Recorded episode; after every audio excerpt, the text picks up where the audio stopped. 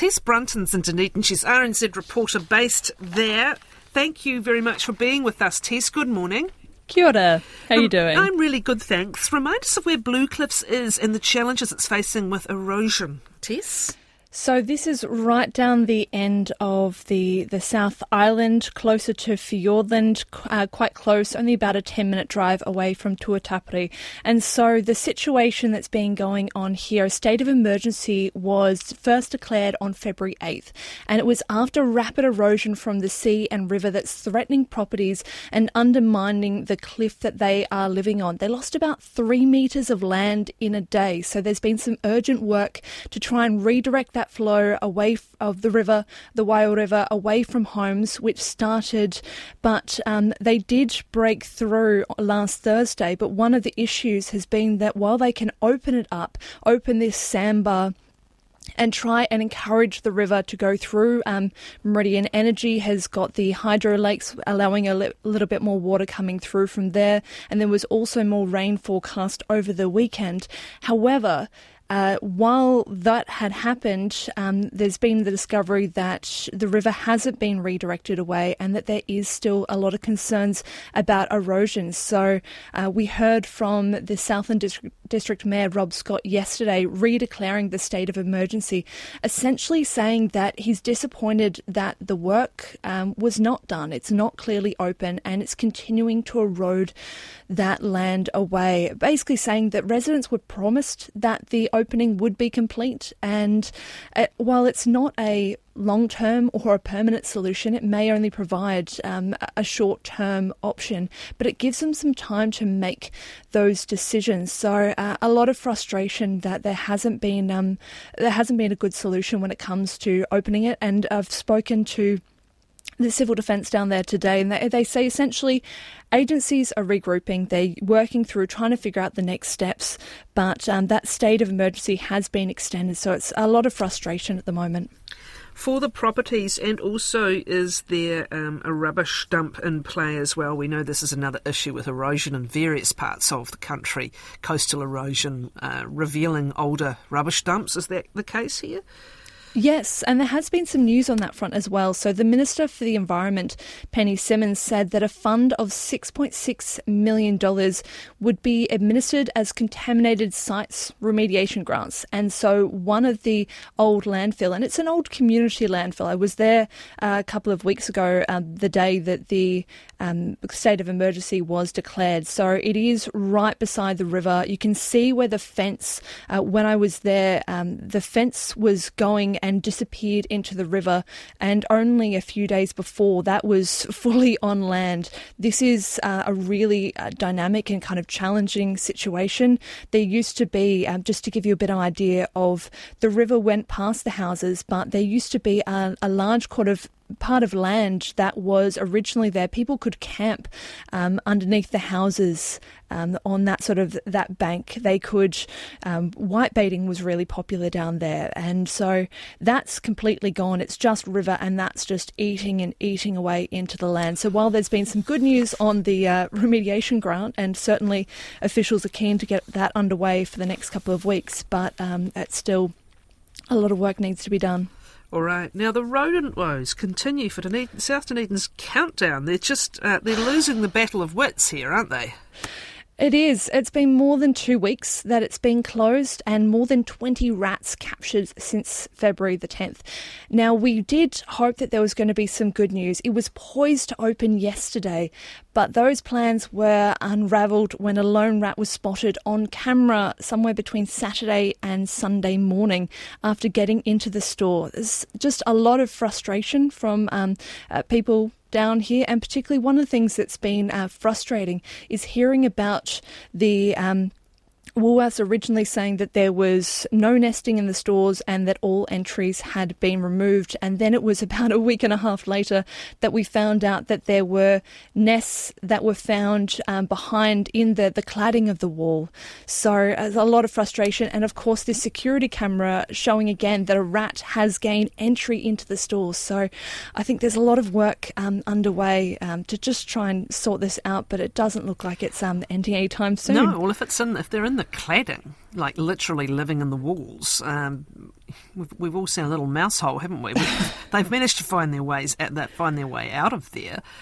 Uh, it's a public relations nightmare, really. For well, public relations and also the cost for the loss of business. Although there's not a countdown down the road, it's probably the nearest one, isn't it? Yes, so it's not far away. So this um, South Dunedin countdown, there is one that's uh, only a couple of minutes drive away. However, it's just, as you said, public relations nightmare. This is a store that's been closed for more than um, two weeks.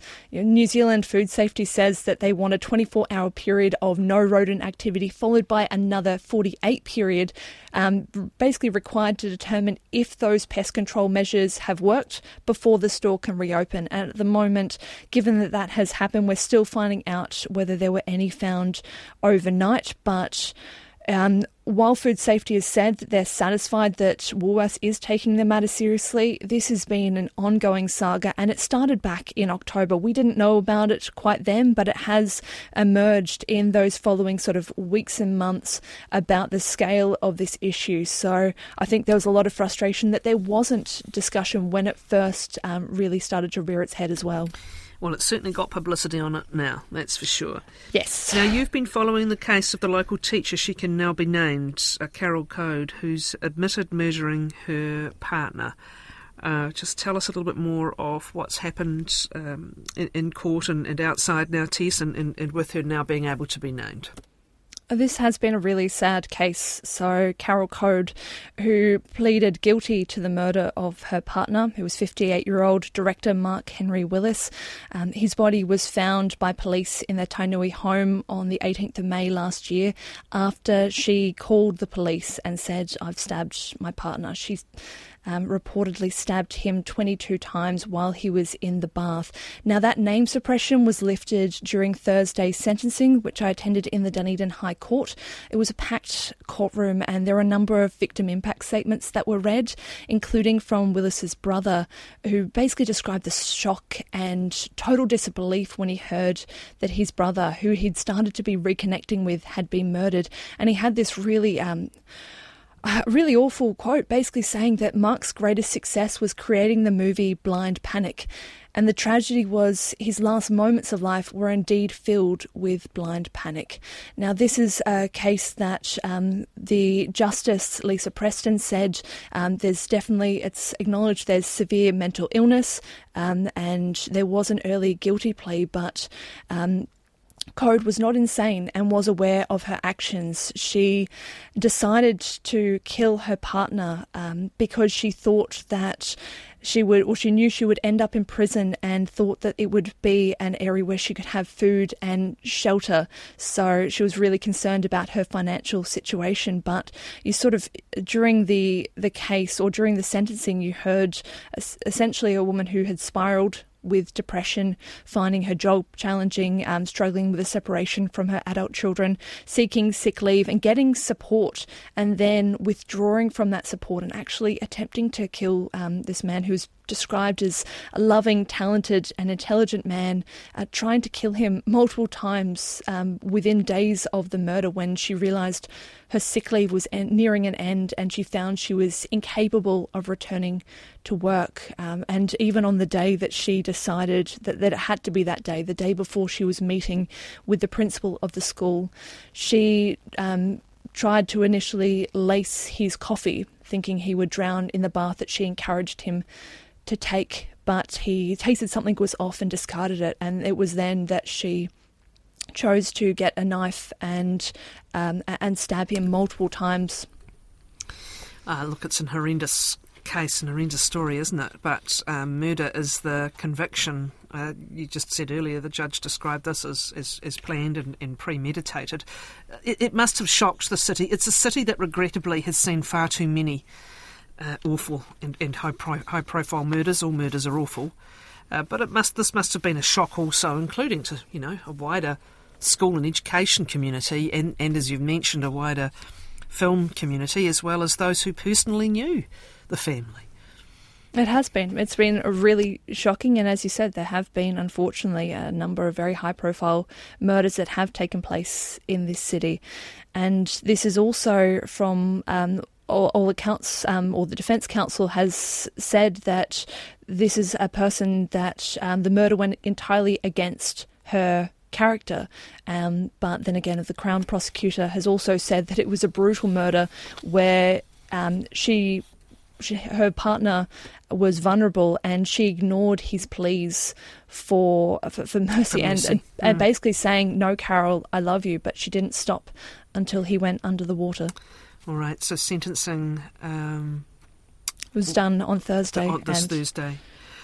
All right, now Ulva Island is a precious part of Rakiura National Park and a precious part of the predator free movement, but those damn rats are back again, this time on Ulva Island. What's been discovered? It does seem like uh, my patch of the world cannot escape the rats um, in the last few weeks. But so the Department of Conservation has essentially triggered an incursion response because a rat was found dead in a trap. And this is one of the country's few pest free open air sanctuaries. It was first declared pest free in 1997 and it sits you know, less than a kilometre off the coast of Rakiura. So, just to put it in perspective, this is a small island about three and a half kilometres long, and it is an area which I've, I've been to, and it, it is rich with with bird life. Um, there there are a few intrepid rats that um, often would swim or would find a way to the island about one or two incursions a year, but it is really critical for them to be trying to uh, to nip this in the bud. Um, Last winter, they actually had to have an eradication program on the island because a breeding population set up shop there. Um, but the Department of Conservation said there'd been no signs of any remaining rats in the months since that had happened. And there's been uh, new tools like trail cameras, more frequent trap checks, and uh, sort of changing the way that they do detection um, to try and really um, stop the rats from establishing a population and just to make sure that any rats that get on do not last for very long. So it's been a, an ongoing challenge to still go and uh, yeah try and make sure that it's a pest-free sanctuary. So right now they're busy trying to hunt, um, hunt down one single rat, though, in particular, um, which I imagine is not very easy to do. Needles and haystacks and all that. Well, no, that rat was found dead. So Ah. that that was yep. That's that's the good news. The rat was found dead, and so the work that's underway to to find out if this was a rat that evaded detection when that uh, they sort of kicked off and did a lot of work on that breeding population, um, or whether it was a new arrival. So that work's still underway. Can they swim to Ulva Island? Are they swimmers? Yeah. yes, uh, it's about. Oh, it sits just under 800 metres, so it is like Why it's a a solid effort for a rat. island? I suppose. it's- Uh, a smorgasbord, unfortunately. what is across the unfortunately. road? It's the usual story. yeah, natives unfortunately are a bit of a smorgasbord for these Yeah. rats. So they, um, I Of guess course, they, of they course. hear the it's- call. it- yeah, and they inst- they somehow instinctively know that. Um, you know, find a new island and. Um, it's a bit like finding a supermarket, I suppose, isn't it, Tess? Yes, We'll You talk think of a about good- something else next time. Thank you very, very much as always. Tess Brunton in Dunedin. She's an RNZ reporter uh, based there and our correspondent. Uh, today,